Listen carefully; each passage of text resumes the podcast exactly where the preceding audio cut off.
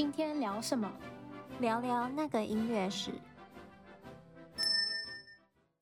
嗨，大家好，我是如敏，我是婷玉。我们今天要聊什么呢？因为我们上周有提到了进行曲，然后呃，嗯、我说我要在另外嗯、呃、花一集的时间跟大家好好的解释一下进行曲这件事情，所以我们今天就要来填这个坑。嗯、对。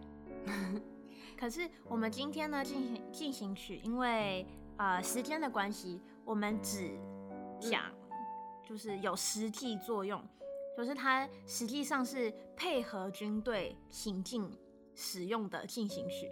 然后另外还有像是呃进行曲，它后来发展成一种曲种嘛，就像呃。嗯 Mozart 他最有名的那个土耳其进行曲啊，这些的，他这些呢就不是作为配合军队使用的进行曲，它就是纯粹的一种音乐乐曲种类，就是不是用来行军的。对，那那个部分我们下一次 再讲。我们今天呢就只 继续挖坑。对，我们今天就只讲呃，就是配合军队使用有实际作用的进行曲。嗯，那。呃，我就是在在呃研究进行曲这件事情的时候，我发现一个还蛮有趣，然后后来想一想也是蛮合理的一个小小的特色吧。进行曲的一个特色就是它的演奏速度，因为要配合军队的速度啊，十八世纪它正常行军的速度大概是一分钟六十到八十步。六十到八十，就跟六十的话就跟时钟一样。对，就大概一秒你要踩一步嘛。然后他们还有分一个快步行军，嗯、就是可能，嗯呃，一分钟会是一百二十步，就大概两倍的速度。那当然这个多。对，然后当当然这个每个国家它会有不同，就是可能速就是它的这个步伐的速度大概会加减十到二十之类的。嗯、那呃，音乐呢，因为要配合行军的速度嘛，所以呢，进、嗯、行曲它就分分成了慢进行曲，就 slow march，就一般游行的时候使用的，大概就是一分钟六十到八十速度。我现在说的是速度，嗯、就是拍子的部分，那就是一分钟大概也是六十到八十、嗯，就跟步伐一样，就跟步伐的频率一样，感觉是合理的。对啊。然后快进行曲就是 quick march，它呢是用来调遣指挥军队，嗯，所以它的速度呢大概就是慢进行曲的两倍速度，一百到一百二。什么是指挥军队？就例如说他们是真的要上战场，或者是他们是要快速移动到下一个地方。嗯，因为第一个慢进行曲它比较像是游行嘛，就例如说呃。嗯可能像国庆的时候，不是会有会有军队展示武力的环节嘛？那个就算是游行。那嗯调遣军队呢，就是他要很快的从这个军营移动到下一个军营，这样子他就会使用一个快进行曲。然后还有一个比较特别的，他我不知道中文到底要怎么翻，英文是 double quick march，就可能两倍速快进行曲吧。它呢就是带有攻击意义的进行曲，就比快进行曲还要快，所以就是真的在打起来的时候，对吗？可能是，对。Oh. 然后先讲这个，纯粹只是因为我觉得还蛮有趣的，就步伐的速度跟我们演音乐演奏的速度其实是相等的。哎，进行曲是不是大部分都是就是两拍或四拍？大部分，当然它也有六八拍的，可是大部分会是会是。呃，四拍子，因为左右左右这样走比较不会跛脚嘛。对，然后六八拍呢，那个就有偏向于比较偏演奏或者是音呃作为音乐来欣赏的那样的的的作用。嗯，那比较少一点，嗯，可是也是有的。嗯，对。那呃，我们正式的进入历史的部分。好。进行曲，十六世纪之前，军队跟进行曲他们并不是一个一定要配合在一起的东西。就像我之前有提到的，呃，可能会有一些小号或者是小鼓，他们会有一些讯信号，就一个一一定的节奏或者是一定的呃音型信号去指挥进呃乐呃军队嘛。然后他后来才慢慢的发展成是一首曲子，然后去配合军队的行进。到了十七、十八世纪的时候呢，进行曲呢比较特别的是，它不是呃我们知道的那些作曲家去创作的，它大部分呢是军队的指挥官，然后他会用一些当时流行的曲调啊，或者是歌剧的片段。去改编成，嗯，呃，配合运呃军队行军的一个音乐音乐背景或者是配乐。我刚刚特别强调是军队的指挥官，他并不一定是音乐家，他只是指挥官，他是军队的、哦、军队的那个长官，不是音乐家。嗯，所以有一点就是类似像。很早以前芭蕾舞音乐就有点罐头音乐这样的感觉，对对对，类似这样，嗯，对，所以当时他的进行曲呢，他选乐的音乐片段呢，大多是跟指挥官他个人的喜好有关，所以呃，你可能会听到很风格很不一样的不不一样的音乐片段，然后他们可能就会加上小鼓，嗯、然后让它有个稳定的节奏，嗯、然后成为一个呃。行军的配乐，然后到了十八世纪末的时候，法国大革命的时候，拿破仑呢，他为了要激励军心嘛，然后就开始鼓励作曲家创作进行曲，表达爱国之意。就是呃，之前呢，他只是随机拿当时流行的片段，然后到了法国大革命的时候，拿破仑他就是。你因为你要特别创作，对，因为你要鼓励大家打仗，你要振奋那个军心跟民心呢，所以他们就会专门创作一些乐曲，然后表达爱国啊，或者是那种告诉大家我们会成功，我们有一个光明的未来，这样子这样子感觉的曲子。对，就像那个什么，我记得那个《悲惨世界》里面有一个。滴答答答滴答答答 滴答答答，应该也是一样的用意。对对对，就是这样。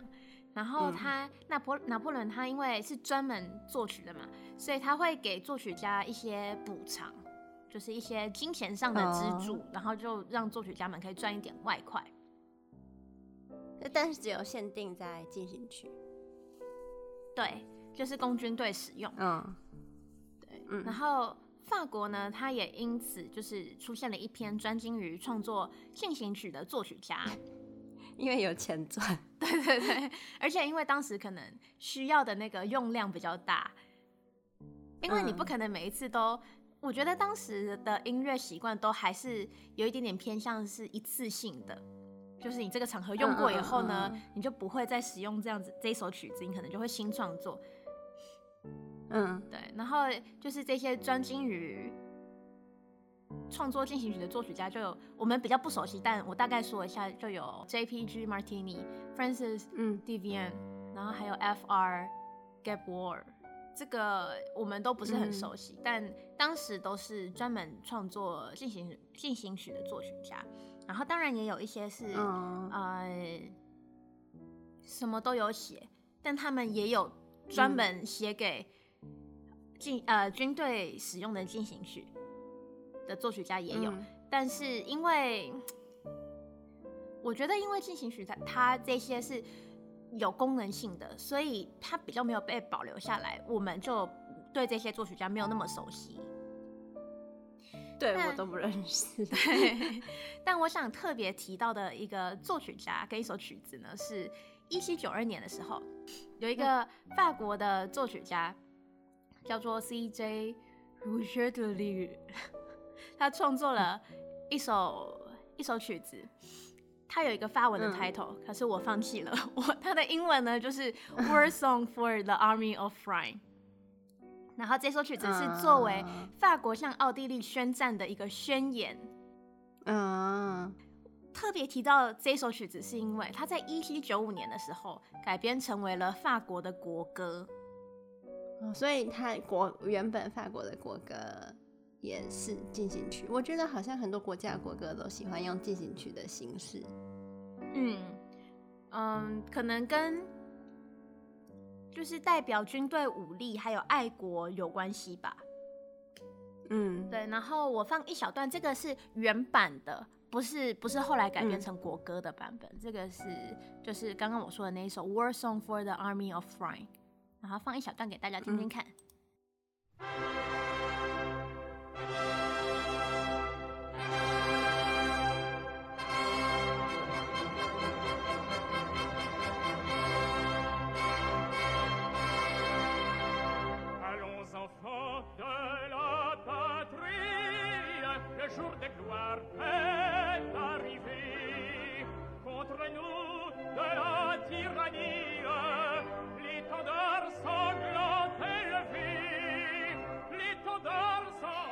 那这这首曲子呢，它一开头，其实呢，它就是用小号，它有一种，呃，就是我上集有提到的那个军队的信号，它也是用小号嘛，然后吹作那个大概三度的音程，哆哆咪嗦哆哆哆咪咪嗦嗦哆哆，然后对，然后就是用小号，那他当然还加入了弦乐的部分，嗯，我觉得听起来就是不会输的那种。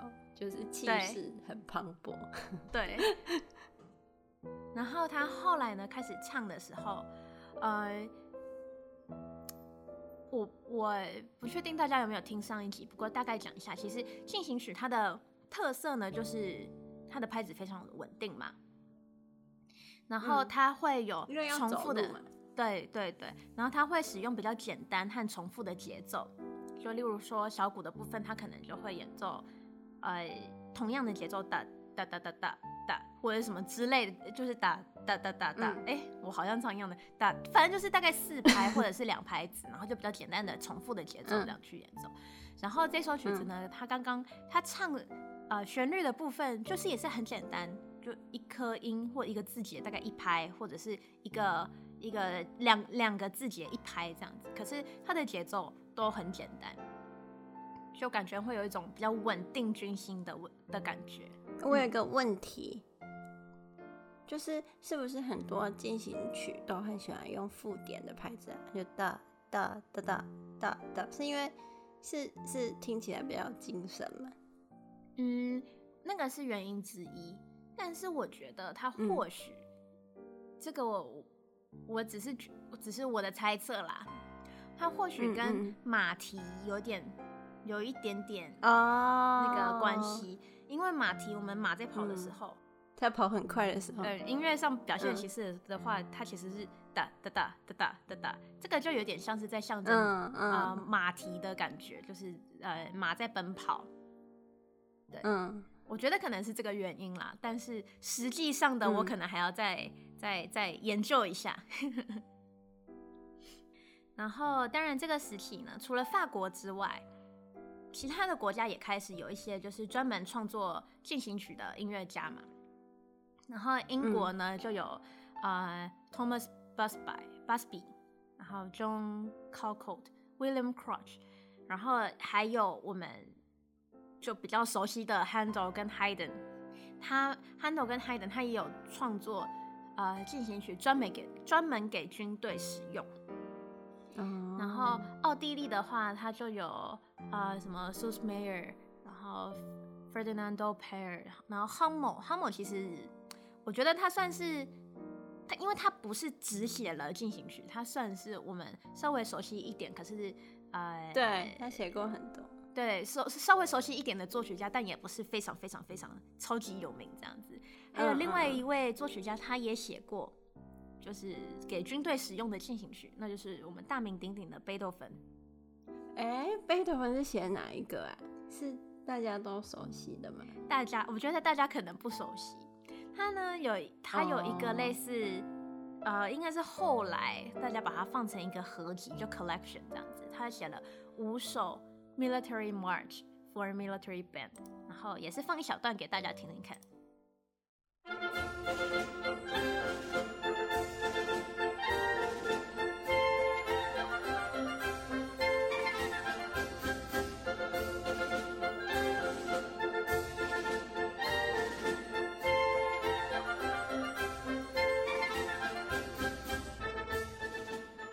这个听起来呢就很不像贝多芬对，我觉得听起来很不像贝多芬写的。我觉得就是当时的像这些进行曲，因为它就大多偏向功能性嘛，嗯、就不是娱乐性，不不是娱乐性质，嗯，所以它就很少数，只有很少数的进行曲被保留下来了。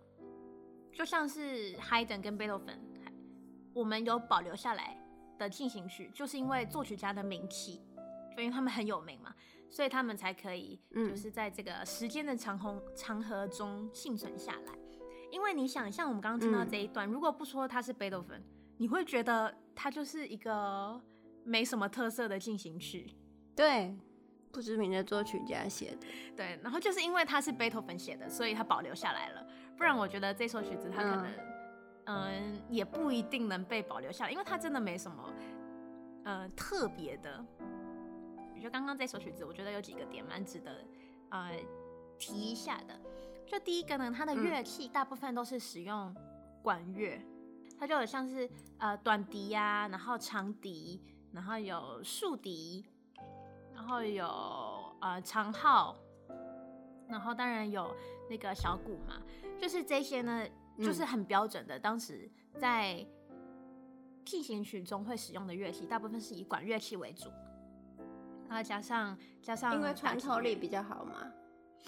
呃，还有一个是他们可能移动性也比较好。也是拉大提琴好像没有办法边拉 边走路。对。所以呢，然后还有一个呢是它的节奏，就是、嗯、大家如果仔细听的话，它其实节奏也非常的简单，大概就是哒哒哒哒哒哒哒。就是非常非常简单的一个节奏，嗯、它没有很特别复杂的、特别复杂的音型，这样。嗯、对，然后呢，我们接下来呢就要讲到十九世纪。到了十九世纪的时候，就音乐创作的方向呢，它开始是往更多的可能性去探索，然后进行曲它就也开始越来越多样，然后加上呢乐器的发明跟改进，让军队。军乐队的乐器编制，它就越来越多样化。例如说，在十十九世纪的时候，萨克斯风是在大概十九世纪的时候发明的，所以现在我们看到军乐队里面会有那个萨克斯风，那也是大概十九世纪才开始有的。哦，对。然后因为乐器呢，它的改进呢，就让一些乐器它可以吹更复杂的音，就像。呃，像法国号啊、小号，它就加入了按键嘛，嗯，就可以吹出更多的音啊，或者什么的。然后除此之外，嗯、除了乐器的部分之外呢，也有越来越多的职业音乐家，他加入了军乐队。然后那个编制呢，嗯、也也扩编到大概四十到五十个人左右，甚至还有专门为军乐队创办的学校，就当时会有 Military Schools of Music。哦，就是进行曲有这么大量的曲目吗？可能有吧。嗯，就像我刚刚说的，或许当时保留下来的并不多，可是，在当时肯定有很多很大量的，很多，就每天可能都会有新创作这样子。嗯嗯嗯。然后到了十九世纪的中后期呢，进行曲呢，它就从大概四五分钟的长度，还有使用比较简单的节奏。这样子的一个特色，它发展成了一个越来越成熟跟复杂的一个乐曲种类。像刚刚提到的贝多芬的那个进行曲，它的每一首曲子其实都很短，大概真的就是大概三四分钟而已。呃，到了十九世纪中后期，它就开始嗯、呃、越来越长，越来越长。好像所有的曲子都在十九世纪变长。哦，我觉得就是当时的一个流行吧。我想特别提一个美国的作曲家，就对、嗯、我们跳离了欧洲，来到了美国。我想特别提到他呢，嗯、是因为他他有些人他说说他是进行曲之王，因为他真的创作了非常非常非常大量的进行曲。然后他叫做 John Philip Sousa，哦，我也没听过。他他真的是他在推进进行曲的发展上算是十分重要的作曲家之一。嗯嗯。然后他当时的创作呢，依然是为美国海军创作的，就他还是功能性的进行曲。嗯。但是呢，因为他的进行曲非常受欢迎，他甚至有自己的乐队，就他有自己专属的呃管，他这应该算是管乐队了，就不不限于是军乐队，他是管乐队，就是我们现在比较熟悉的那种 band band，对，然后他就有自己的乐队，然后他会到处巡演，感觉经济状况还不错，因为养一个乐队好像很贵。对，就你就知道他受欢迎的程度。他呢，呃，甚至有一些他的进行曲，后来被发展成类似舞蹈。你说那种行军的那种？不是，是在舞厅里面流行的那种舞蹈，就有点像是华尔兹。它一开始也是也是舞厅里面的嘛，然后后来就慢慢发展成一种社交舞。对，嗯，它它有一些。进行曲呢，就成为舞厅里面的一种流行。就例如说，它的呃《The Washington Post》，这是他在一八八九年创作的一首曲子，嗯、一首进行曲。然后、嗯、这首进行曲呢，它算是带动了美国舞厅 two step，就一种舞舞舞呃舞步的流行。嗯嗯。然后大概说一下 two step，大概就是快快慢。就每个小节大概都是快快慢的节奏，然后它会有滑行呢的动作，就有点类似波卡的舞蹈动作。哦、那你要我说的更详细一点呢？其实我也不是很能解释说这些舞步到底要怎么形容或者是解释。嗯、不过我在 YouTube 上面找到了一段，呃，嗯、就是 Washington Post 的配乐，然后跳的就是这个 Two Step 的舞步。的一个一个影片，然后大家有兴趣的话，嗯、真的可以到我们的网站上看一下，我觉得蛮有趣的。嗯嗯嗯，对。然后一样放一小段，呃，Sousa 这一首好 The Washington Post 给大家听听看。